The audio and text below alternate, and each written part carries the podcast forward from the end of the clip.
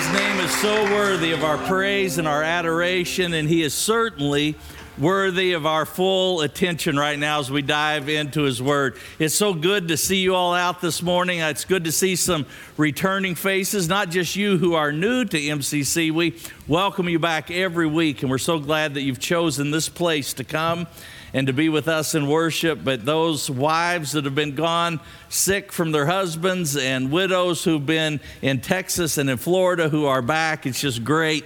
It's great to see all of you here. You know, it's an intimidating day, and some of you young parents, like Travis down front here, can relate to this. But you remember that day, I remember it 18 years ago for my oldest now when you're checking your wife and your newborn baby out of the hospital. And used to be, they would take the, the little mean nurse that you had on the floor. She would take the husband downstairs with the car seat and they would make you put it in the car, take it out of the car, put it back in, take it out, just to be sure that you had it fastened in there correctly. But it's such an intimidating day that first time that you place that newborn baby in that car seat to drive them out into this big, scary world on your way home. But that day pales in comparison to the day that comes 16 years later when you hand the keys to the car to that child sitting next to you and they move from the passenger seat to the driver's seat. You know, that's what I want to talk with you about this weekend is what that looks like in our relationship, your relationship with God. That moment, that moment that comes in your life when you decide that you are going to move from the driver's seat yourself into the passenger seat, and you're going to quit letting God be the co pilot, but the pilot of your life. That's an intimidating day. When you say, God, here are the keys, and I want you to drive.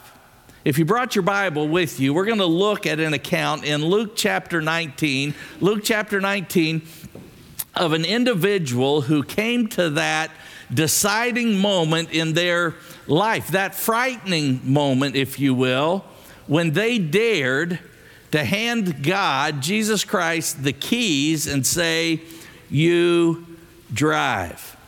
Now, while you're finding your place there, please join me in welcoming three families who set down their roots deep here at MCC last weekend. First, all the way in the back, Ken and Natalie Montoya. Let's welcome them and their family.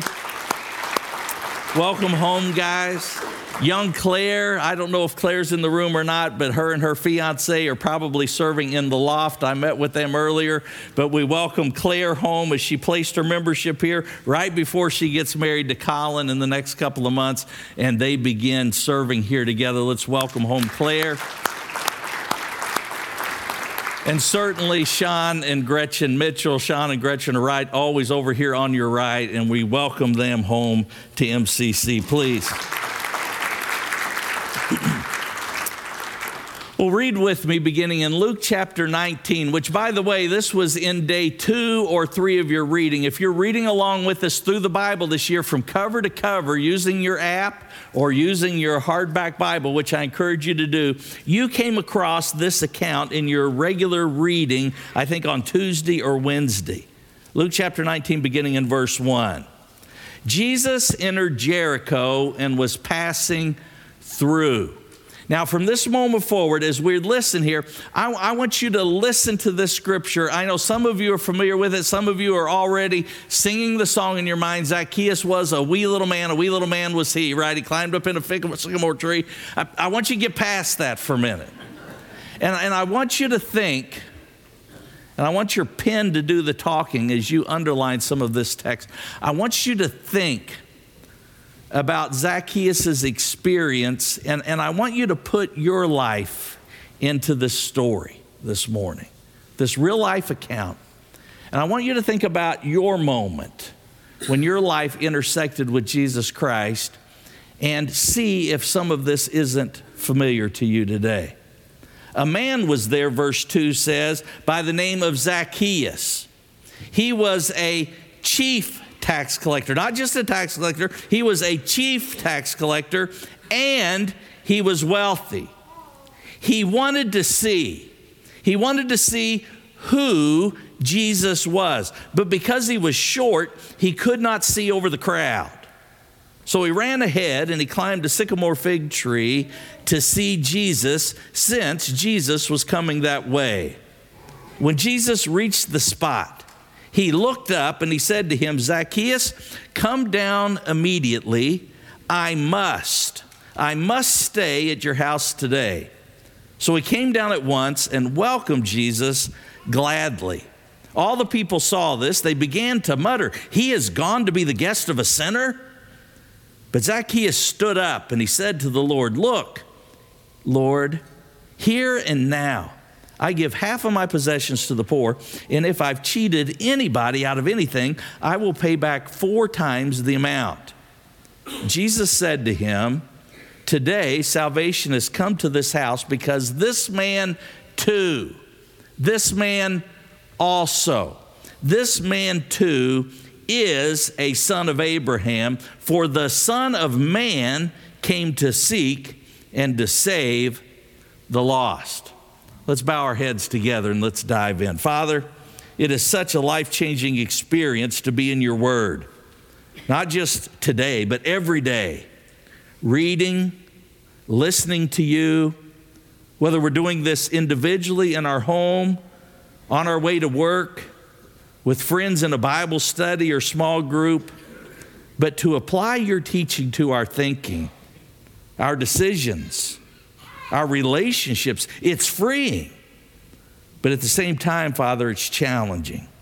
And so today, as we look at the subject that is foundational in our relationship with you and the application of your word to our life, our willingness to surrender control to let you drive our life. We thank you for the examples that you give us in your word of real human beings who have fully surrendered to you. This gives me hope, and it gives us hope that we can do the same. And so may we trust you more as we hear you speak to us now. It's in the name of Jesus that we pray and that we live and move and breathe and certainly have our understanding. Amen. Every life Every life. Your life, my life, your children's life, your parents, your grandparents' life, every life is driven by something or someone. The question is is what or who drives your life? Now, most dictionaries define the verb drive this way as to control, to guide, to direct, whether it's a car, whether it's a nail, whether it's a project, a relationship, or a golf ball, if you are driving, you are the one who's guiding. If you are driving, you are the one who's controlling. If you are driving, you're the one directing it at that moment. And so, right now, I want you to think about this reality. At this very moment, your life right now is very likely being driven by one or more circumstances, one or more values, one or more emotions. And there are hundreds of these things that can drive our life at any given moment, but here are a few of the most common. Many people, many people today are driven by the desire to acquire. Anybody here driven by more? Right? If I could just have this, then I would experience this. And it's not just materialism, right? It's not just more money. It's things like more time. It's things like more love. It's more things like self respect. But the problem is, is that when we're driven by the desire to acquire, we find only temporary satisfaction because eventually we want what? We want more. We want more. Zacchaeus was driven by the desire to acquire. Verse 2 explains that not only was Zacchaeus a tax collector, but he was the what? He was the chief tax collector and he was very wealthy. Now, those two things don't just happen by accident, they happen through desire. The desire for more. At some point in his life, he discovered what? He discovered that he was good with numbers. And instead of using that gift in his community, instead of using that gift to simply provide for his family and for himself in some way to, to honor God, instead he sought, he sought to be the most lucrative way to use those numbers, which was to sell himself out to the Roman government, to distance himself from all that he knew to be right. And you say, being a government employee isn't bad. No, it's not at all. It's not at all, unless that government is taking advantage of its people. And you are placing yourself not just in a position like that of being a tax collector to collect the taxes from the neighborhood, but when the neighborhood isn't enough and you want to collect taxes for the entire region or the providence. And you see, it's not just the collecting of taxes, it's the reality that to be a Roman tax collector meant what? It meant that you took, you collected what was due to the government, but you could decide what your commission was going to be.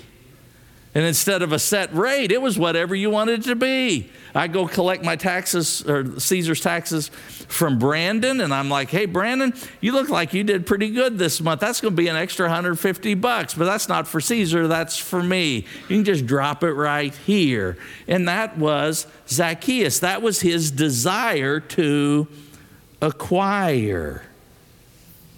And not only did he surrender his morals, but this continued to drive his life. It drove his career until he was at the top. You see, the most common myth about this desire to acquire, about acquiring more, is that having more will make us more secure. But it doesn't. Proverbs 13:8 says being kidnapped and held for ransom never worries the poor man. I want you to let that sink in for just a minute. But isn't it true that the more you have, the more that you are concerned about how to care for, how to take care of, how to use, how to sustain? So let me ask you what's driving your life right now? Is your happiness depending on dependent on something that you hope to have more of tomorrow? Because if that's the case, you might be driven driven by the desire to acquire. And while many are driven by that desire, others are driven by the need for approval. The need for approval or fear of not meeting expectations. One and the same, but there are some differences. Many adults today are trying to earn, still trying to earn, the approval of unpleasable parents. You know who you are? Because you're constantly looking to see if mom or dad, even though you're 60 years old, are satisfied or pleased with what you're doing. And that has been passed down to now your children feel the same way towards you. Others are driven by peer pressure, always worried about others, what others think. If you're driven by peer pressure, you recognize this, the absurdity of it. That we allow the expectations of people that we don't even want to be like to control the way that we act, dress, speak, walk, make choices. Sometimes the need for approval is driven by fear. The fear that we won't meet expectations, fear that's the result of sometimes a traumatic experience that you've had in your life. The unfortunate thing is, those who seek the approval of the crowd usually get lost in it. And that was the case for Zacchaeus. Zacchaeus was certainly lost in the crowd that day.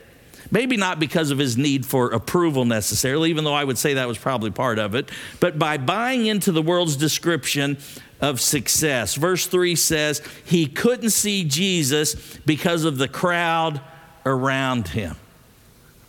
Is anyone struggling that way today? Is anyone in this room missing out on Jesus because of the crowd around you? The crowd that you so want to be accepted into by being controlled by the opinion of others. Being controlled by the opinion of others is a guaranteed way to miss out. on God's plan and purpose for your life. Jesus said, No one, and you're not the exception, no one can serve two masters. What's your crowd look like? Let me be a little more specific. What's keeping some of you from midweek on Wednesday nights? Oh, midweek doesn't count. It's not in the Bible, right? We're at the gathering on the weekend. That doesn't count. Well, what's, what's keeping you from midweek? What crowd has your attention to the point where you can't be here to encourage one another and to grow in the understanding of Scripture? We have a completely different series on Wednesday nights. It's a great time to sit down and eat dinner with your family, if not once out of the week, to sit down and do the things that God's got in mind for you to do? What crowd's keeping you from it? What crowd is keeping you young adults from your Sunday night group? What crowd right now has is keeping you from, from being in God's Word every day. This new reading plan, it was intimidating at first because we're not just reading excerpts, we're reading the Bible every page, right, from cover to cover, but the order is fantastic, right? Little New Testament reading, little Old Testament reading, book of Psalms mixed in there. And what looked like it was going to take 45 minutes is 20 minutes max if you're worried about time. Most of your commutes are twice that in the day. You can get two days done at once if you're driving, just don't close your eyes. What crowd is keeping you from peace? What crowd's keeping you from salvation? What crowd's keeping you right now from Jesus Christ? Guess who's coming to dinner? I don't know what we had, but we had a large number of you sign up to be part of. Guess who's coming to dinner? This past Friday night was the kickoff. And I saw pictures from your groups. And at 2 o'clock in the morning, you guys looked awful happy. You guys just kept going. Well, it seemed like 2 o'clock to me, but 9.30, man, it ran late that night. But on a snow-covered, single degree digit night, how many of you stayed in because of a little bit of cold weather and you missed out on that? What crowd has keeping you from seeing who Jesus is? Maybe you're older now and pleasing the people around you isn't what drives your life, but resentment and anger do. Resentment and anger. Ever heard the expression rehearse it and nurse it? I've shared with you before my relationship with a pastor, a pastor who's whose um, anger and resentment drove his passion. His passion was so respectable, respectable. His delivery was fantastic, but his perspective on ministry was soured because of the terrible tragedies that he experienced in his life. And he just rehearsed them and nursed them over and over and over again. Ephesians 4:31 says, "Get rid of all of that." Get rid of bitterness and rage and anger, along with every form of malice. Be kind and compassionate to one another. Forgive each other just as Christ, God, forgave you. People like Zacchaeus, who are driven by the desire to acquire, the need for approval, become resentful and angry when circumstances don't produce what it is that they're looking for. When the things that drive your life are suddenly taken from you. And resentment and anger can leave us feeling very much alone in the crowd. There's also just plain old guilt. Some, some are driven by guilt, manipulated by memories. When we're driven by guilt, that means that we allow our past. We allow our past to control our future. We unconsciously punish ourselves. We sabotage our own success. When Cain sinned in Genesis chapter 4 and killed his brother Abel, remember what God said to him? Is this punishment? You'll be a restless wanderer on the earth. Doesn't that describe many today who are driven by guilt, guilt of the past, restless, wandering? While we're products of our past, my friends, we don't have to be prisoners of it. God's purpose in our life isn't limited by our past. He's the one who turned a murderer named Moses into a leader a coward by the name of Gideon into a mighty warrior. Psalm 32 1 says, Blessed is he whose transgressions are forgiven, whose sins are covered. Blessed is the man whose sin the Lord does not count against him. I, I love one translation that reads this way What relief for those who have confessed their sins, who've let go of their past. And God has cleared their record. Anybody in here whose record has been cleared? Don't let it keep coming back up and driving your life. Zacchaeus has what the world would declare as everything. He has position, he has wealth. And those of us who have had both, we realize one thing, though, and that is that neither one fill us. Neither one are sustainable. And both can leave us in the center of a crowd or so isolated that we can't see Jesus, but there's hope for Zacchaeus. And there's hope for us. Verse 4 says that he wanted to see who Jesus was. Now, I want to pause here for just a minute because forever I read this as he wanted to see Jesus. And it makes sense. He was short. There's no place that a short person wants to be less than in a crowd, right? You can't see a thing. And I always thought he just wanted to see Jesus, but it says something more. It says that he wanted to see who Jesus was. He wanted to know him. Why? Because he had heard something about him. Had he witnessed something that someone else had that he didn't? And Jesus was it? He wanted to see who Jesus was, but being a short man, scripture says he could not because of the crowd. Now, I'm a literalist. And I realized that shortness had a whole lot to do with this. But I also realized that there's a spiritual dimension to this too. And that is whatever it is that has brought you to Jesus, no matter what has driven your life in the past, please hear me.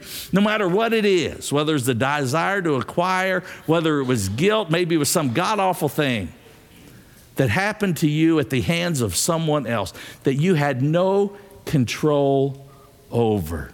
It was no sin of yours, but it was a sin of theirs that has continued, that has continued to isolate you and to put you in a place where you don't feel like you can see Jesus. Whatever it is that has brought you to Jesus, you need to know that Jesus is right in the middle of it to see you. Whatever it is that you've allowed to be driving your life. And no matter how hidden you might feel in the middle of the crowd you find yourself in, no matter how hidden, good or bad, nothing can hide you from Him because He sees you. And in verse 4, that's exactly the way we see this play out. Zacchaeus runs ahead. He shimmies up a tree just as Jesus is passing by. Jesus looks up. You know the story. He calls Zacchaeus by name but I'm telling you, Jesus would have called Zacchaeus by name even if Zacchaeus hadn't climbed the tree. How do I know that? Well, I know that because of another experience that Luke writes about the day that Jesus chose to go through Samaria and he stopped at the well in Sychar. Do you remember that? And a Samaritan woman came out in the middle of the day to fill her bucket, and Jesus was right there to meet her where she was at. He, she said that Jesus knew everything about her. She told the whole town about it. Many people were saved. Jesus was intentional about being at that well that day, just as he had come into town this day to see who? To see Zacchaeus. Just like Elijah in the desert, hiding under a broom tree, wanting to die in the Old Testament. Who was it that sought out Elijah?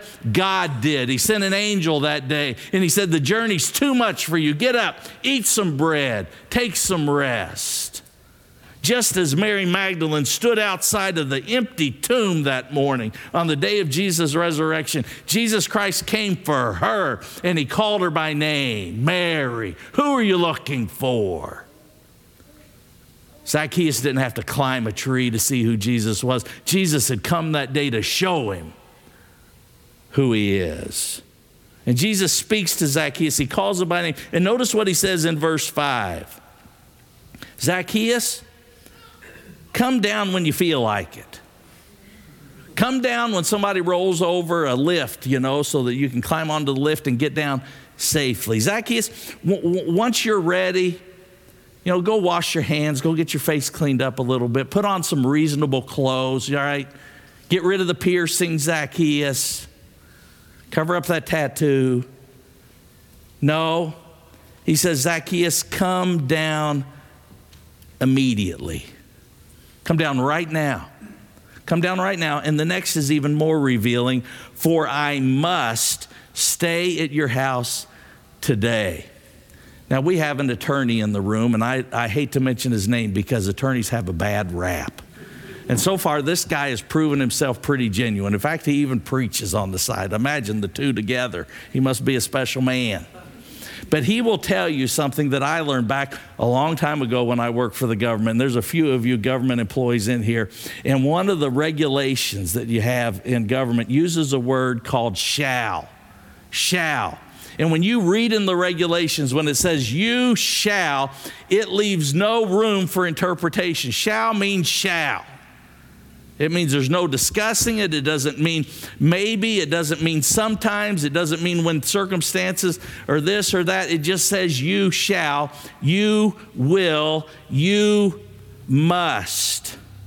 Jesus said, I must stay at your house today. Now, from the outside, it looks as if Jesus just wants to come and hang with Zach. I mean, after all, he had the largest TV on the block. He had the best food. He even had people there to clean your feet for you and to help put the recliner back. But Jesus doesn't want to stay, he doesn't want to visit. It says he must stay. And there are several important things that take place at Zach's house that I want you to note in your life beginning in verse 6. It says, Zacchaeus came down at once and welcomed him gladly. The one thing that God asks of us is that you welcome him. He doesn't want you to invite him to visit in your heart. He wants you to say yes to his invitation. When he says, Come down here, when he says, Come to me, that's not your invitation to invite him and say, Hey, I want you to come live in my heart. I want you to be my little genie. I want you to do things my way. I want you to fit in this room that I've prepared for you. No. No, Jesus is the one who does the inviting. We do the responding. We do the welcoming. And Zacchaeus welcomed Jesus gladly. He didn't deny him. And some of us are denying him. We're denying him right now in our mind when we're saying, I'm not hearing this today. I am just fine the way that I am. Verse 7 says that those who were watching all of this happen said, Look, Jesus has gone to be the guest of a sinner. Listen, that's not just directed to Jesus. You've been in a crowd like that, haven't you? Their comments were as much for Zacchaeus as they were for Jesus. They were reminding Zacchaeus of just how low he was. Zacchaeus already knew this about himself, just like you and I, we already know what's been driving our life, and we don't need anyone else to remind us or point it out to us. But remember, verse 3 says that this is what Zacchaeus was looking for in Jesus. He wanted to see who Jesus was. And that day, notice that their words did not stop Zacchaeus and they did not stop Jesus. Jesus isn't driven by what other people think. And he's not driven simply by wanting more in order to satisfy himself. In fact, Zacchaeus discovered what Jesus said of himself. In Mark 10:45 when Jesus said for the son of man came not to be served but to serve and give his life as a ransom for many. And that's when it clicked with Zacchaeus. I've allowed my life to be driven by everything and everyone. When the one who loves me most is waiting for me to hand him the keys verse 8 Zach starts unloading look Lord here and now I give half my possessions to the poor. And if I've cheated anybody out of anything, I'll pay back four times the amount. Jesus, you hear what he's saying? I know we think what you hear what he's saying. And I think you're right. But look a little deeper. Jesus, what do I have to do to buy this? You ever thought about that perspective? I mean, isn't that what he's used to? Isn't that what the desire to acquire teaches us? Jesus, what do I have to do to buy this? What do I have to do to please you? Right? I, I have to collect more in order to please the Roman government. I, I have to buy the things that have made me happy in life more friends, more whatever it is, I'll pay it. I'll make it right. But here, Jesus' response not only Zacchaeus, but to all who were watching. Jesus doesn't just look at Zacchaeus, he looks at the crowd. Today, salvation has come to this house because this man too is a son of Abraham. For the Son of Man came to seek and to save what was lost. Now, don't get caught up on that son of Abraham stuff. I could explain that if we took about 15 minutes and we go back to the Old Testament, we talk about who Father Abraham is and how that Abraham was the leader of the chosen nation, and that's who Jesus came for first, was to save those who were part of the house of Israel. But let me paraphrase this. There is no more of a lost person in the Jewish mind than a tax collector.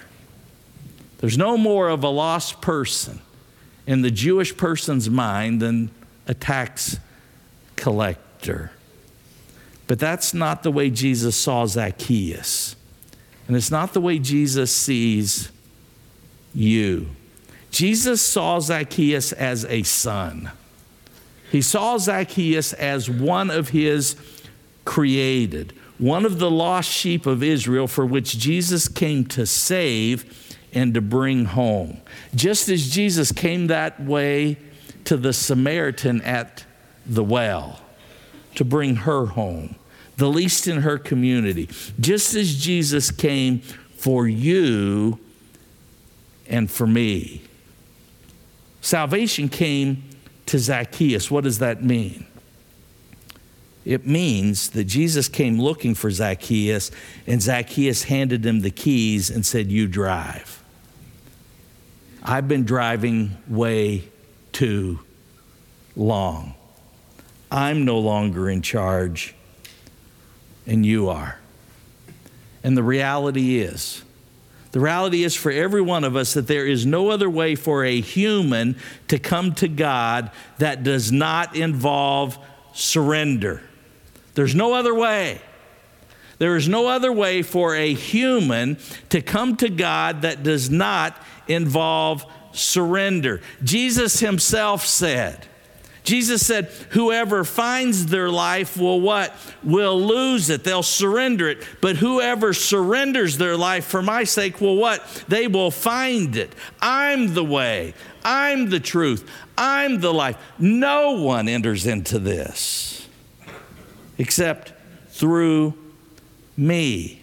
There is no other way for a human to come to God that does not involve surrender. What season right now of your life has brought you to the point, whether it's 16 years later, whether it's 80 years later, when you realize that it's time for God to move from the passenger seat, let alone the car seat in the back, to the driver's seat of your life. It begins with surrendering the keys. One of our college students, last name Owens, you'll recognize that name. It started with her brother Logan four years earlier, who went off to college. This past year, it was Lily's turn to go off to college, and her first semester was a typical first semester. When you leave all of this and you go to a school where people are driven by everything but God. The desire to acquire, I've got to get this degree. I've got to get these grades. I've got to put in this time on the team because if I don't, well, that's going to jeopardize this. If I don't do this, it's going to jeopardize this. I've got to make new friends. I can't, can't, can't just rely on my friends back at home one thing after another, driving her life. And let me tell you, by her own words, she was miserable. And if I was her daddy, I would have gotten her and swooped her up and brought her home, which isn't the right answer either. but I want you to listen to the testimony, her testimony, her words. I heard about it this week and I sent word and I said, just please, right now, I just want you to put it on your phone. I don't want you to edit it. I don't want you to think about it. I just want you to describe what's going on in your life in this season and what the difference is. Watch this with me. Hi, church family. It's Lily. I wanted to um, send you my love all the way um, from college. I miss being home a lot. I just really want to share something with you guys um, that God has been doing in my life since starting semester two of college. Last semester, it was really, really grueling. I felt like I couldn't feel God. I wasn't in tune with what He wanted me to do, with what He was saying to me. I kept crying out, God, where are you? Where are you in this story? Where are you in this valley? You know, I couldn't feel him. And it led me to a source of stress and anxiety. This semester, it hasn't been like that. I've been serving at a church, um, I've been serving every weekend. Um, and it, it, it brings me so much joy to tell others the joy of Jesus Christ. I got to help them with their grand opening of their students, Mercy students. It was huge. There were so many kids, almost all of the seats were full. I got to watch them experience the joy of Jesus for the first time. I finally feel like I'm fulfilling what God is calling me to do. He's calling me to serve. He's calling me to be engaged, and that's what I'm doing. I don't have to wake up anymore and be like, God, are you here? Are you there? Like, I can't feel him. Like, you know, I couldn't feel him last semester. It made me sad. No, this semester, I can feel him, and he is meeting me right where I am at every step. And so I just want to encourage you guys stay the course. Don't give up. Keep fighting because God is doing something crazy in our lives. Thank you.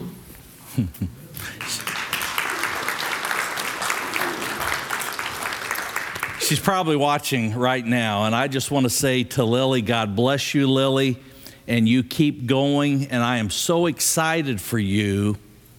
I'm so excited for you. Not that you're happy, not that everything's easy now, but I'm happy for you that you handed him the keys and you said, as a young lady who's got so much pressure, you drive, you take the wheel, I trust you.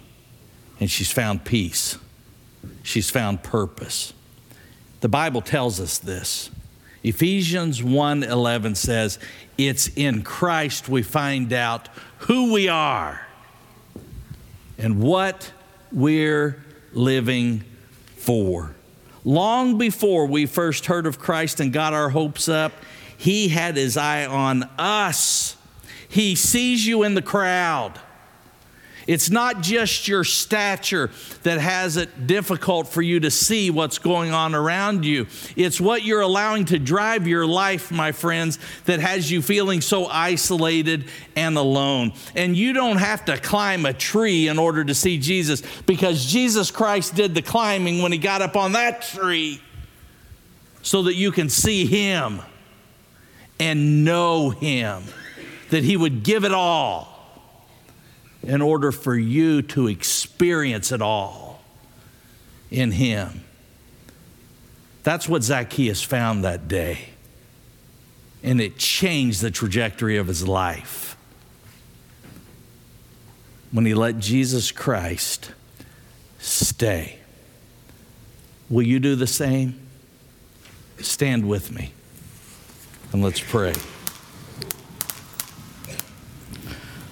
Father, today we stand in your presence. Some Father, some Father feeling like they do physically sometimes. They can't see for the person in front of them. But Father, I thank you that we are seen by you. And today, God, we speak the reality of Jesus Christ over every thought that we have. We speak Him over our every decision we speak Him over every aspect of our life. We want you, we want Him to drive it all. And the truth is, we can't. We're always taking detours. We're always putting ourselves at great risk. And we've even risked the lives of the people that we have strapped in our back seat with us because of our desire for control. And so today, God, we surrender it back to you. The one who sees us in the crowd, the one who calls us by name, the one we can trust with it all. And so receive our praise, receive our lives, receive our trust. And it's in the mighty name of Jesus that we individually hand you the keys for whatever that means in our current situation. To trust you, to say, You do the driving. I've screwed it up. To say, God, I don't know how I'm going to get out of this situation, but I trust you to navigate it. Your ways, your truth. Take me, Lord. I'll follow. I'll get in the back seat. I'll let you go. But I want to be where you're at. This morning, if you're here, if you're here and you are wondering if that's really possible or not, God's only requirement of you is that you come down right now and you let Him stay. There are others of you right now who are right where you need to be with Jesus Christ in your life.